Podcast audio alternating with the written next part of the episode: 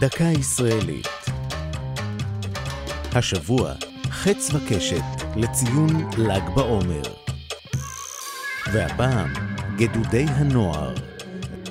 תפגשו אותם במחנה צלמון בגליל התחתון או במחנה שדה בוקר בנגב. חבושים כובע מצחייה ומדי זית, כמעט חיילים. אלו תלמידי תיכון, התואמים לראשונה מחוויית השירות הצבאי המצפה להם. בגדנה הם גדודי הנוער.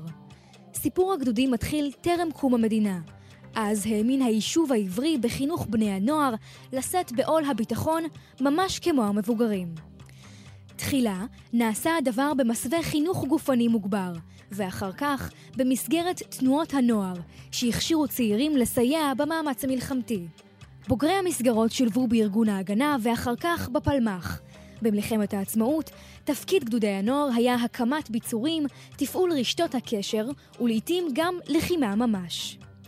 לאחר ייסוד צה"ל עוגן בחוק תפקיד הגדנ"ע כיחידה, או אז ביקשו ראשי הצבא ליצור סמל לגדודים.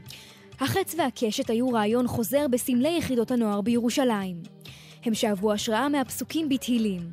כחיצים ביד גיבור, כן בני הנעורים.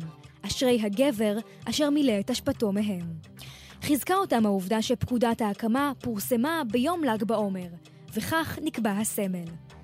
בשנות התשעים הועבר פיקוד הגדנ"ע לחיל החינוך והנוער. זו הייתה דקה ישראלית על חץ וקשת וגדודי הנוער. כתבה והגישה תליה כהן. ייעוץ הפרופסור מוטי גולני.